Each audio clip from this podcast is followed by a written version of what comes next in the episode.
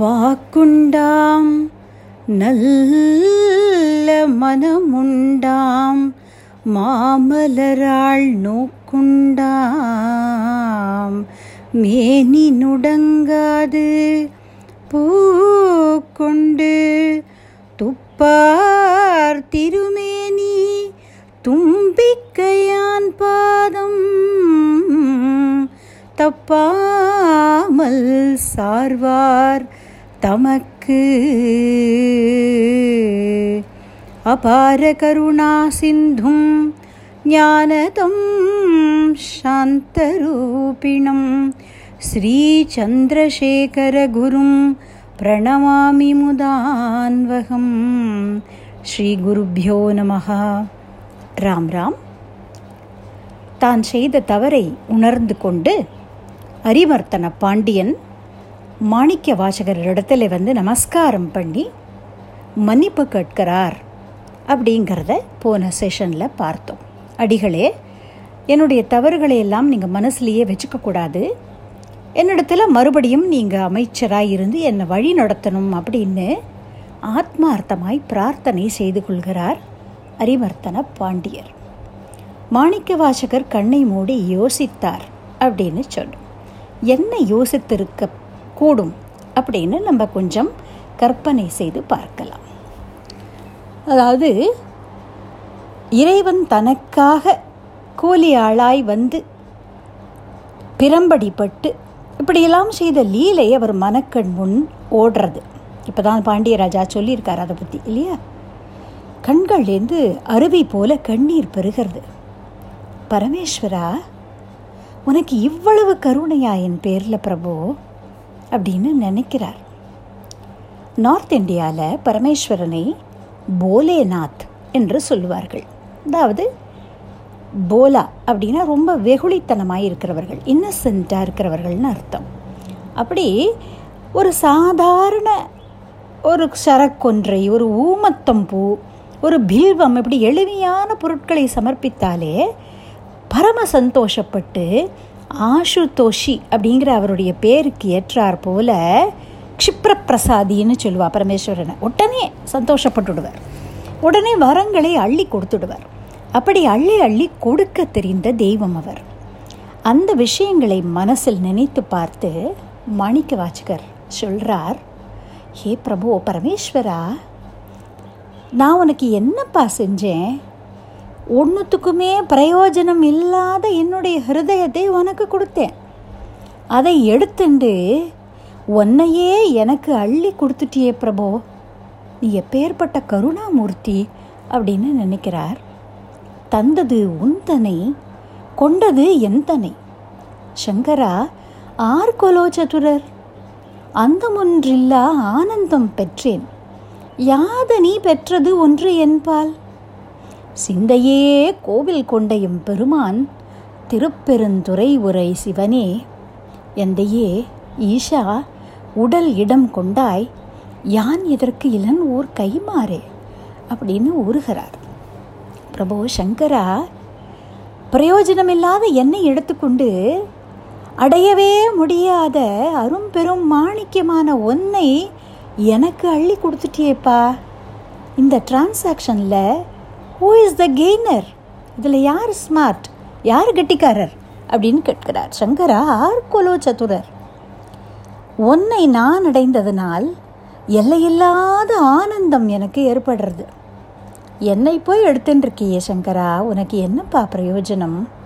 நீ இந்த செய்கிற இந்த கருணைக்கு நான் எப்படிப்பா ரெசிப்ரோகேஷன் பண்ணுவேன் அப்படின்னு கேட்கிறார். யான் இதற்கு இளன் ஓர் கைமாறே அப்படின்னு நினைக்கிறார் மாணிக்க வாசகர். ராஜா இப்போ மறுபடியும் இந்த மினிஸ்டர் போஸ்ட்டை ஆஃபர் பண்ணுறார். அதை அக்செப்ட் பண்ணிண்டா மறுபடியும் செல்வாக்கு, கணக்கு வழக்கு இல்லாத செல்வம் எல்லாம் கிடைக்கும். போகங்கள், சுக போகங்கள், நல்ல ஒரு இன்பமான வாழ்வு எல்லாம் கிடைக்கும் தான். ஆனால் நம்மளுடைய பெரியவர்கள்லாம் சொல்கிற விஷயங்கள் மாணிக்க வாசகருக்கு தெரியும் தானே. அவர் பெரிய ஞானி இல்லையா? அதனால் அவர் நினைக்கிறார், இந்த செல்வங்கள்லாம் நிலையானதா? எவ்வளவோதான் மேருமலை போல செல்வம் இருக்கட்டுமே, ஒரு நாள் அது நம்மை விட்டு போகும், இல்லைன்னா நாம் அதை விட்டு போவோம். அப்போ எல்லாமே நிலை இல்லாத செல்வங்கள் தானே.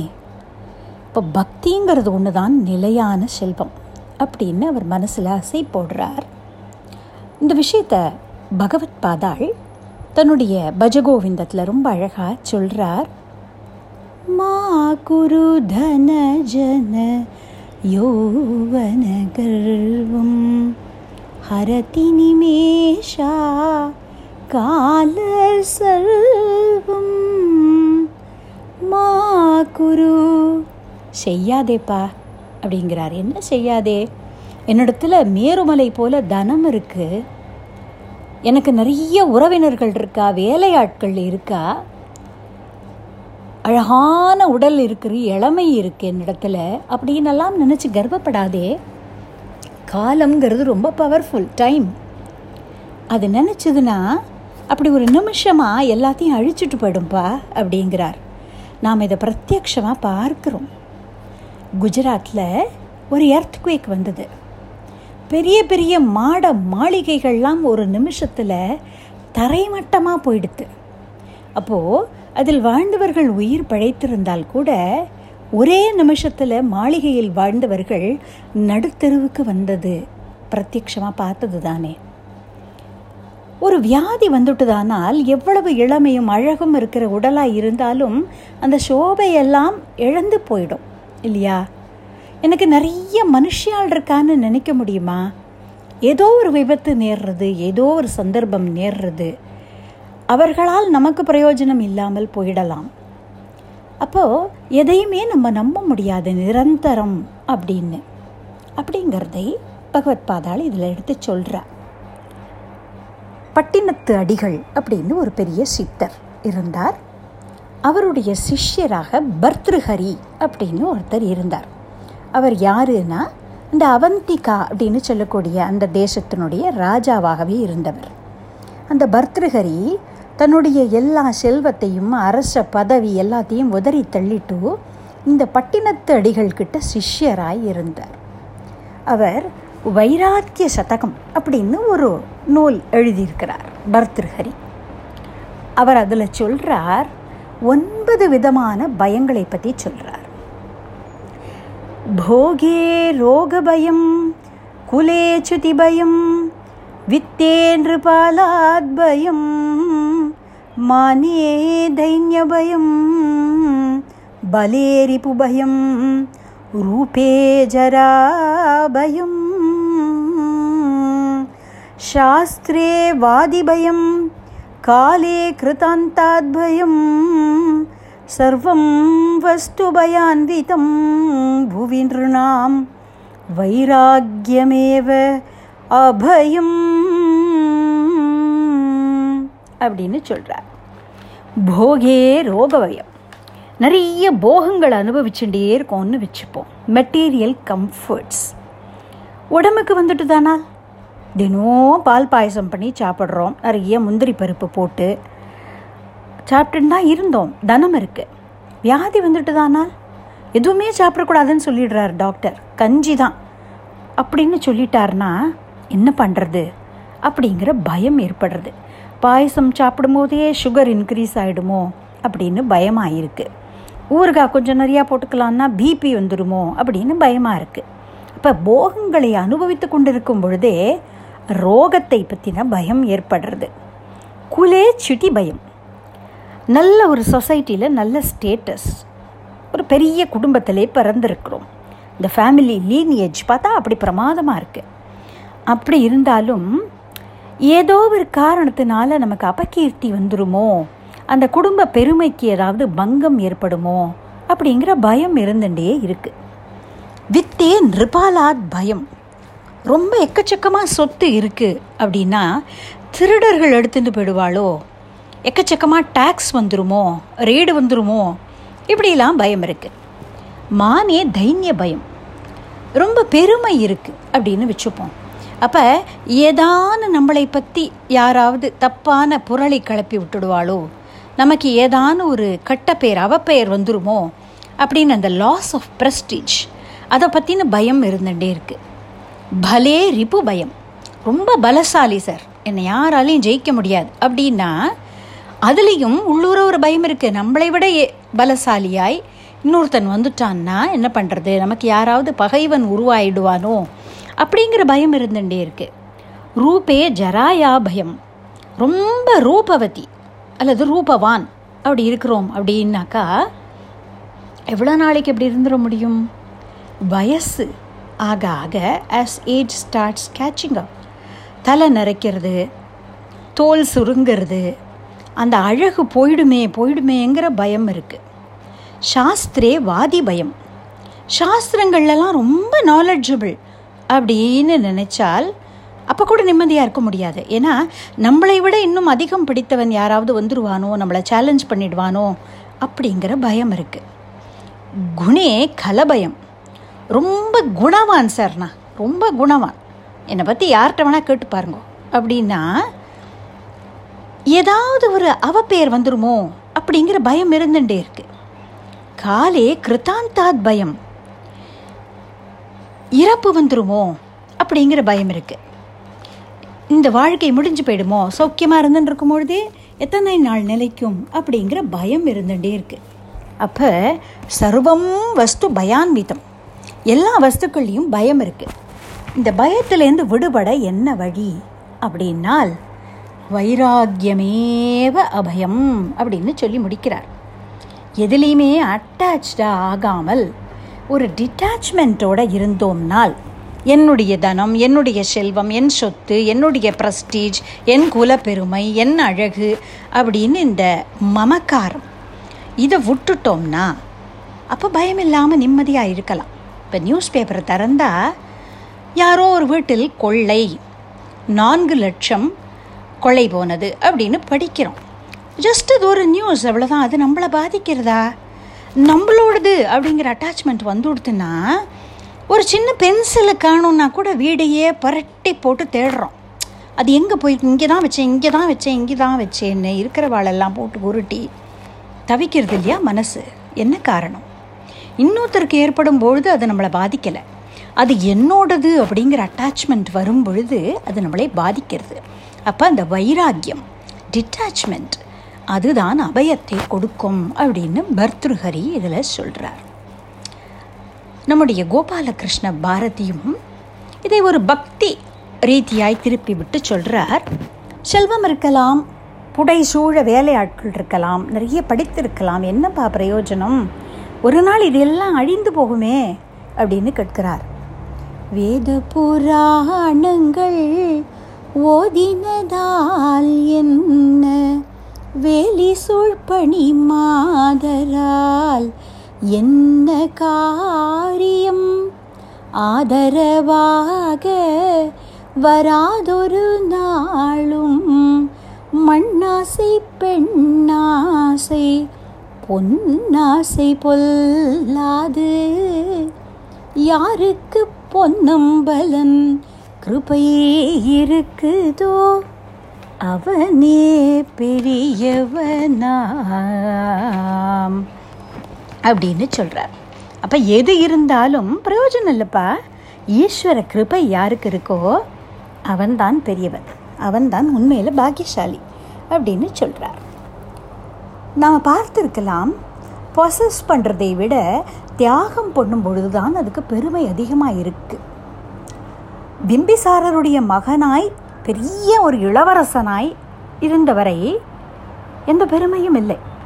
இது எல்லாத்தையும் ஒரு நாள் துறந்துட்டு சித்தார்த்தனாய் இருந்தவர் வெளியே கிளம்பின போதுதான், அந்த தியாகம் செய்துவிட்டு கிளம்பின போதுதான் அவர் புத்தரானார். உலகமே ஒரு மதிக்கக்கூடிய ஒரு பெரிய ஞானியாக மலர்ந்தார். சுகபிரம்ம மகரிஷி பரீட்சித்துக்கு பாகவதம் சொல்லும் பொழுது ராமாயணத்தை பற்றி சொல்கிறார். அதில் கோசல தேசத்து ராஜாவான தசரதனுக்கு யாகங்கள் பண்ணி ராமன் பிறந்தது அதையெல்லாம் சொல்லலை. ஸ்ட்ரெயிட்டாக ராமாயணத்தில் எப்படி ஆரம்பிக்கிறார்னா குருவர்த்தே தியக்தராஜ்யோ அப்படின்னு ஆரம்பிக்கிறார். தன்னுடைய தந்தையுடைய வாக்கை காப்பாற்றுறதுக்காக ராஜ்யத்தை தியாகம் பண்ணிட்டு புறப்பட்டார் ராமச்சந்திரமூர்த்தி அப்படின்னு நேராக அந்த தியாகத்தில் கொண்டு போய் ஆரம்பிக்கிறார். குலசேகர ஆழ்வார் கூட இந்த விஷயத்தை ரொம்ப சிலாகிச்சு சொல்றார். பாராளும் படர் செல்வம் பரத நம்பிக்கே அருளி ஆரான் விளையவனோடு அருங்கானம் அடைந்தவனே சீராளும் வரை மார்பா திருக்கண்ணபுரத்தரசே தாராளும் நீண்முடி எந்தாசரதி தாலேலோ அப்படிங்கிறார். அதாவது கம்பீரமாய் தன் தம்பிக்கு தன் ராஜ்யத்தை தியாகம் பண்ணிட்டு தூக்கி கொடுத்துட்டு அப்படியே அன்றலர்ந்த செந்தாமரையை வென்றதம்மா அப்படின்னு சொன்னார் கம்பர். அப்படி கொஞ்சம் கூட சலனம் இல்லாமல் நடந்து போன அந்த ராகவனுடைய அந்த ரூபத்தை நினைத்து கொண்டு சொல்றார், அற்புதமான சீராளும் வரை மார்பா, ஒரு மேரு சமான தீரா அப்படின்னு தியாகபிரம்மம் பாடினார். இதை அப்படி மேருமலையைப் போல கம்பீரமாய் தியாகம் பண்ணிட்டு போகிற தியாகராஜனே ராமச்சந்திரா அப்படின்னு தாலாட்டு பாடுறார். அப்போது ராமச்சந்திரமூர்த்தி ராமாயணப்படி பதினோராயிரம் வருஷம் வாழ்ந்திருக்கிறார். இந்த ராமாவதாரத்தில் பதினோராயிரம் வருஷத்து கதையையும் நம்ம பேசலை. அந்த பதினான்கு வருஷங்கள் அவர் ராஜ்யத்தை தியாகம் பண்ணிட்டு போனாரே, அந்த கதையைத்தான் பேசிக்கொண்டு ராமச்சரித்திரத்தை பேசிக்கொண்டு இன்று பரியந்தம் யுகங்கள் கடந்து இந்த பூமி தர்மத்தில் நிலை நிற்கிறது அப்படின்னால் அந்த தியாகத்துக்கு என்ன பெருமை அப்படிங்கிறத நம்ம புரிஞ்சுக்கலாம். ராமர் மட்டும் இல்லை, லக்ஷ்மணனை எடுத்துப்போமே, அவனை யாரும் காட்டுக்கு போக சொல்லலை.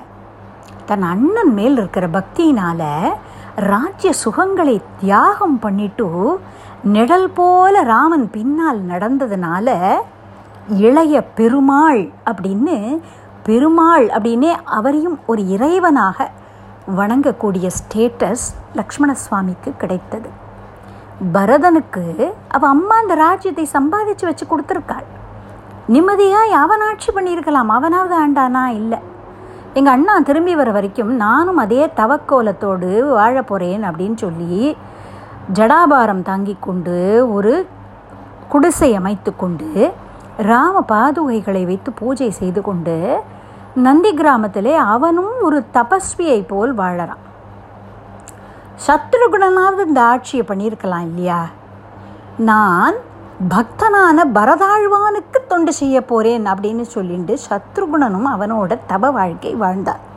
அப்போது இந்த நான்கு சகோதரர்களும் இந்த நான்கு இளவரசர்களும் ஏதோ ஒரு சக்கரவர்த்தியோடைய குமாரர்களாக இருந்திருந்தால் எத்தனையோ ஆயிரக்கணக்கான ராஜாக்கள் ஆண்டுட்டு போயிருக்கா. அவளுடைய பெயர்கள் கூட நமக்கு நிறைய தெரியாது, ஒரு சில பேரை தவிர. அப்படி இவர்களும் இருந்திருப்பார்கள். இன்று பரியந்தம் இந்த ராமாயண கதையையும் இந்த ஒரு ஒரு கதாபாத்திரத்தையும் நினைத்து நினைத்து நம்ம நெஞ்சம் நெகிழறதுன்னா அதுக்கு காரணம் அவர்கள் செய்த தியாகம். அப்போ அதுக்கு எவ்வளவு பெரிய ஒரு மகிமை இருக்குது அப்படிங்கிறத நம்ம புரிஞ்சுக்கலாம். இதைத்தான் நம்முடைய சனாதன தர்மத்திலே ஆசிரம தர்மம் அப்படின்னு வைத்திருக்கிறார்கள். அதாவது சில சம்பிரதாயங்களில் எல்லாரும் சந்நியாசம் அப்படின்னு வச்சதுனால அது ப்ராக்டிக்கலி பார்த்தா அவ்வளவு சக்ஸஸ்ஃபுல்லாக இல்லாததை நம்ம இப்போது கவனிக்கிறோம். ஏன்னா பிட்சுக்கள் அப்படின்னு இருக்கிறவர்களே பல பேரும் புலால் உணவு சாப்பிட்றத பார்க்குறோம் நம்ம. இப்போ எந்த ஒரு சம்பிரதாயம் அஹிம்சை அஹிம்சைன்னு போதித்ததோ அது அந்த மனித இயல்பை புரிஞ்சுக்காம, அதாவது ஹியூமன் நேச்சரை புரிஞ்சுக்காம எல்லாருமே சன்னியாசி ஆகிடணும் அப்படிங்கிற மாதிரி போதித்ததுனால அது அவ்வளவு ஃப்ரூட்ஃபுல்லாக இல்லைங்கிறத பார்க்கும். அப்படி இல்லாமல் ஹியூமன் நேச்சர் எப்படி இருக்கோ கொஞ்சம் கொஞ்சமாக தான் ஆசை விடணும். ஒரு குழந்தையை எடுத்துப்போமே, ஏதோ ஒரு பொம்மையோ ஏதோ ஒன்று வைத்து கொண்டிருக்கிறது, வாயில் இப்போ பாரு வச்சுக்கிறது, வெடுக்குன்னு போய் பிடிங்கணுன்னா ரொம்ப அழும், ஆர்ப்பாட்டம் பண்ணும், டேண்ட்ரம்ஸ் த்ரோ பண்ணும். கொஞ்ச நேரம் விட்டுட்டோன்னா விளையாடி விளையாடி அந்த குழந்தைக்கே போர் அடிச்சிடும், தூக்கி போட்டுடும் அந்த பொம்மையை. அதனால் அது மாதிரி தானே அழுத்து போயிடுது அப்படின்னா தன்னை போல் அந்த ஆசை விட்டுடும். இப்படி இந்த மனுஷ நேச்சருக்கு ஏற்ற மாதிரி கொஞ்சம் கொஞ்சமாக அந்த மனசு பக்குவப்பட்டு பக்குவப்பட்டு ரொம்ப அப்படியே ஆஃப் ட்ராக் போயிடாதபடி தர்மத்தினால் ஒரு கட்டு போட்டு ஒரு தண்டவாளத்தில் அந்த ட்ரெயின் போகிற மாதிரி, அதாவது டிரெயில் ஆகிடாமல் அழகாக ஒரு ட்ராக்கில் அந்த வண்டி போயிட்டே இருக்கிறது போல் பிரம்மச்சரியம், அடுத்தது கிரகஸ்தாசிரமம், வானப்பிரஸ்தம், கடைசியாக சந்நியாசம் அப்படின்னு அழகாக பாதை போட்டு கொடுத்துருக்கிறார்கள் நம்முடைய பெரியவர்கள். ஒருவன் பிரம்மச்சாரியாக இருக்கும் பொழுது இஷ்டப்படி சுகபோகங்களில் ஈடுபட முடியாதபடி குருகுல வாசம் அப்படின்னு வச்சு எவ்வளோ பெரிய பணக்காரனாக இருந்தாலும் சக்கரவர்த்தியோட பிள்ளையாவே இருந்தாலும் குருவுடைய அந்த ஆசிரமத்தில் போய் தங்கி இருந்து குருவுக்கு கைங்கரியங்கள் பண்ணி அவருக்கு சர்வீஸ் பண்ணி எல்லா குழந்தைகளோடையும் சமமாக அங்கே என்ன சாப்பாடோ அந்த சாப்பாடு, எப்படி படுக்கையோ அப்படி படுக்கை, அப்படி பணிவோடு இருந்து குருக்கிட்ட கல்வியை கற்றுக்கிறது. அதுக்கப்புறம் திருமணம் செய்து கொண்டு சந்தோஷமாய், ஆனால் அதுலேயும் ஒரு கட்டுத்தறி இல்லாமல் இஷ்டத்துக்கு போகாமல் தர்மம் தர்மம்ங்கிற பேரில் ஒரு ஒருவருக்குமே அவருடைய குலாச்சாரப்படி என்னென்ன கடமைகளோ அப்படி கடமைகள் போட்டு கொடுத்து இறை வழிபாட்டில் மனசை செலுத்தும்படியுமாய் அப்படியே மனசுடைய அந்த நம்மளுடைய அகங்காரம் அதெல்லாம் கட்டுப்படும்படியுமாய் நமக்கு நிறைய ஆச்சாரங்களை கொடுத்து அப்படியே மனசு பக்குவப்பட்டு பக்குவப்பட்டு வானப்பிரஸ்தம் அப்படின்னு சொல்லக்கூடிய ஆசிரமம், அதாவது தன்னுடைய குழந்தைகள் பெரியவாளான விட்டு அவர்கள்கிட்ட ரெஸ்பான்சிபிலிட்டிஸ் எல்லாம் கொடுத்துட்டு வேர்ல்டுலி லைஃப்லேருந்து ஒதுங்கி அதுக்கப்புறமா ஆத்ம விசாரம், பகவானை பற்றின ஒரு சிந்தனை அப்படிங்கிறதாக மனசை செலுத்தி கடைசியில் எல்லாத்துலேருந்தும் தானே டிட்டாச் ஆகி மனசு நேச்சுரலாக ஸ்பான்டேனியஸாக எல்லாத்தையும் விட்டுடக்கூடிய சந்நியாசம் அப்படிங்கிற நிலை அப்படிங்கிறதாக ரொம்ப அழகாக ஒரு ஸ்டெப் பை ஸ்டெப் இதை போட்டு கொடுத்துருக்கிறார்கள் நம்முடைய பெரியவர்கள். இதை ஒரு ஸ்தோத்திரம், மிருத்யுஞ்சய ஸ்தோத்திரத்தில் ரொம்ப அழகாக சொல்லியிருக்கிறார்கள். ஓம் திரியம்பகம் யஜாமகே சுகந்திம் புஷ்டிவர்தனம் உருவாருகமிவ பந்தனாத் மிருத்யோர் முக்ஷீய மாமிருதா அப்படிங்கிற ஸ்தோத்திரம். உருவாருகமிவ பந்தனாத் அப்படின்னு கேட்கிறது அந்த அந்த ஸ்துதி. அதாவது பழுத்துடுத்தினால் ஒரு வெள்ளரி பழம் தானாகவே பட்டுன்னு அந்த கொடியை விட்டு டிட்டாச் ஆகிடுமா, அதுபோல் என்னுடைய மனமானது நேச்சுரலாக பக்குவப்பட்டு மெச்சோர்டாக ஆகி தானாகவே இந்த உலகத்தில் இருக்கிற அட்டாச்மெண்ட்ஸ்லேருந்து விடுபடணும் அப்படின்னு பரமேஸ்வரன்கிட்ட பிரார்த்தனை பண்ணிக்கிறது இந்த ஸ்லோகம். அப்படி அந்த தவ வாழ்க்கை அப்படிங்கிறது எல்லாத்தையும் தியாகம் பண்ணிடக்கூடிய அந்த டிட்டாச்மெண்ட் அப்படிங்கிறதுக்கு தான் பெரிய மரியாதை கொடுக்கப்பட்டிருக்கு. ஏன்னால் எல்லாத்தையும் துறந்துட்ட ஒரு துறவி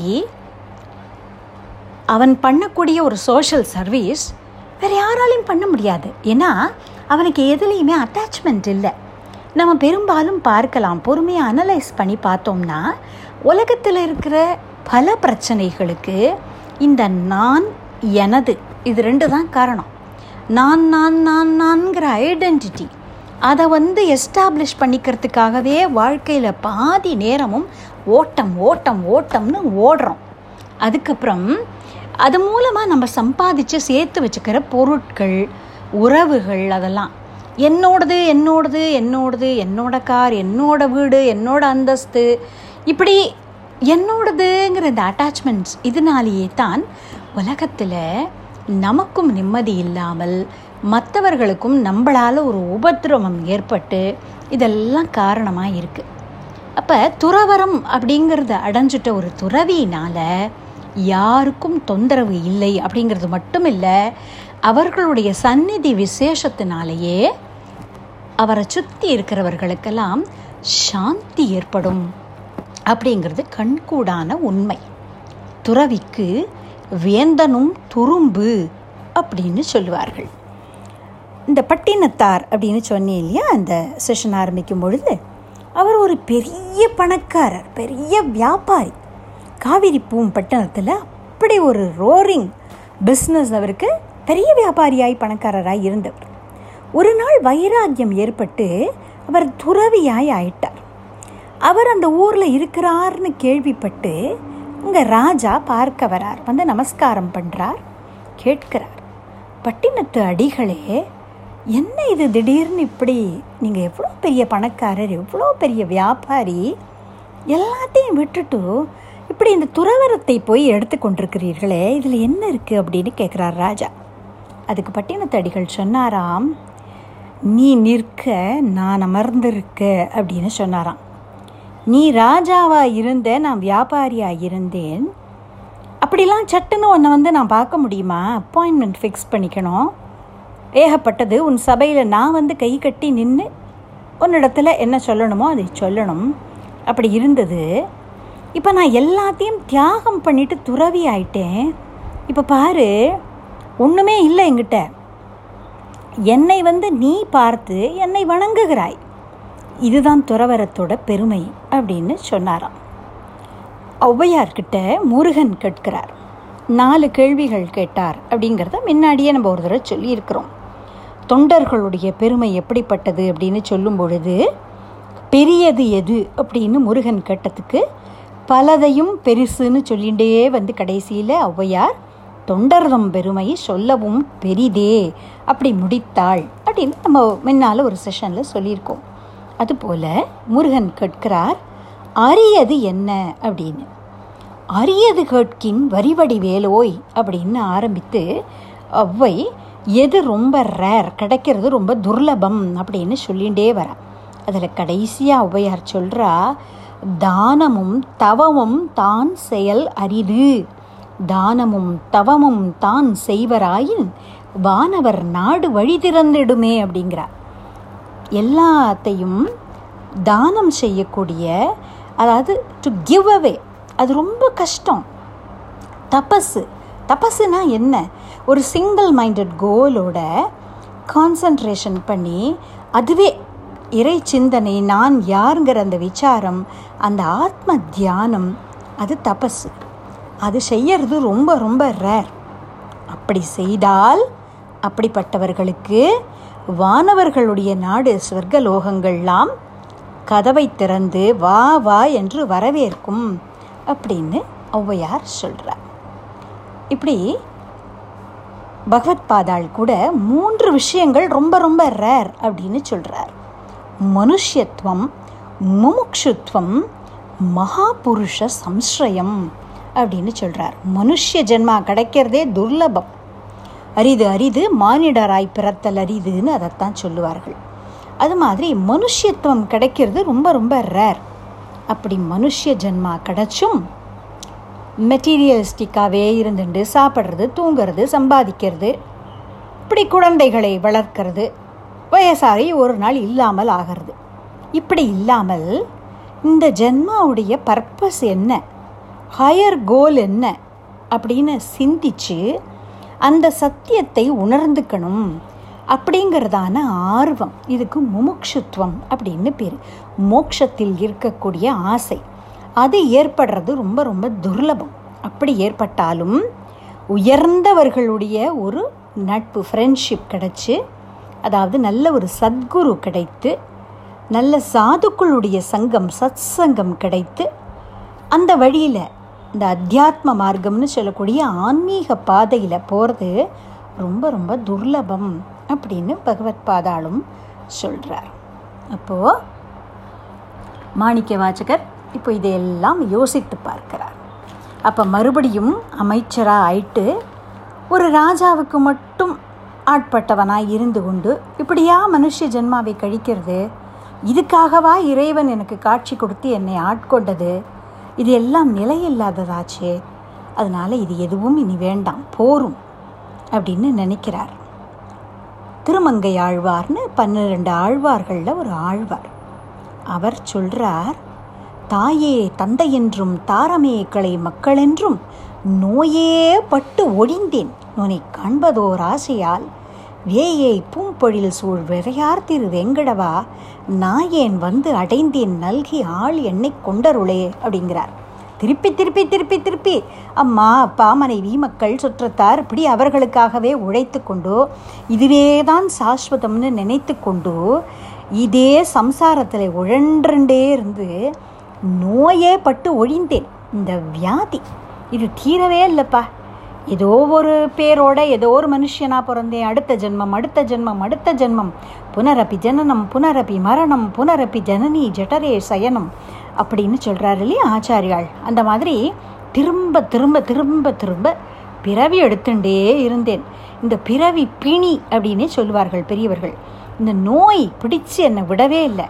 இன்றைக்கி டிசைட் பண்ணிட்டேன், எனக்கு வைராக்கியம் வந்து கொடுத்து எல்லாத்தையும் விட்டுட்டும் இனிமேல் இறைவன் மட்டும்தான் எனக்கு லட்சியம்னு உன்னை தேடி வந்திருக்கிறேன். இந்த திருமலையில் இருக்கிற வெங்கடேஷா என்னை நீ காப்பாற்று அப்படின்னு சொல்கிறார் திருமங்கை ஆழ்வார். அதுபோல் மாணிக்க வாசகர் இப்போது தீர்மானம் பண்ணிட்டார். போரும் இந்த நிலையில்லாத செல்வம், நிலையில்லாத அந்தஸ்து, பயனில்லாத வாழ்க்கை இனி வேண்டாம். அரிமர்த்தன பாண்டியனுக்கு என்னை விட்டால் வேறு யாராவது ஒருத்தர் அமைச்சர் கிடைப்பார், அவர் அவர் கைட் பண்ணுவார். யாரும் இங்கே வந்து இர்ரீப்ளேசபிள் இல்லை. அதனால் எனக்கு இந்த மனுஷ ஜென்மா கிடைச்சதுக்கு என்ன பர்பஸ்? எனக்கு தரிசனம் கொடுத்த அந்த இறைவன், அவனை தேடி போக போகிறேன். நிறைய பக்தர்களோட சத்சங்கம் பண்ணி கொண்டு சதா பகவானையே சிந்தித்து கொண்டு இனி நான் நிவர்த்தி மார்க்கத்தில் போக போகிறேன், துறவர வாழ்க்கையை மேற்கொள்ளப் போகிறேன் அப்படின்னு, சந்நியாச வாழ்க்கையை கடைபிடிக்க போகிறேன் அப்படின்னு மனசில் தீர்மானம் பண்ணி கொண்டார் மாணிக்க வாசகர். அரிமர்த்தன பாண்டியரே விடை கொடுங்கள் எனக்கு, நான் போயிட்டு வரேன். இனிமேல் பரமேஸ்வரன் தான் எனக்கு எல்லாம். என்னால் இனிமேல் இந்த ஒரு வேர்ல்டுலி லைஃப்பில் ஈடுபட முடியாது. என் மனசு அதை தாண்டி போயிடுத்து. என்னால் மறுபடியும் அங்கே வர முடியாது. ஒரு மரத்துலேருந்து ஒரு புஷ்பம் கீழே விழுந்து கொடுத்துன்னு வச்சுப்போம், அதை மறுபடியும் கொண்டு ஒட்ட வைக்க முடியுமா?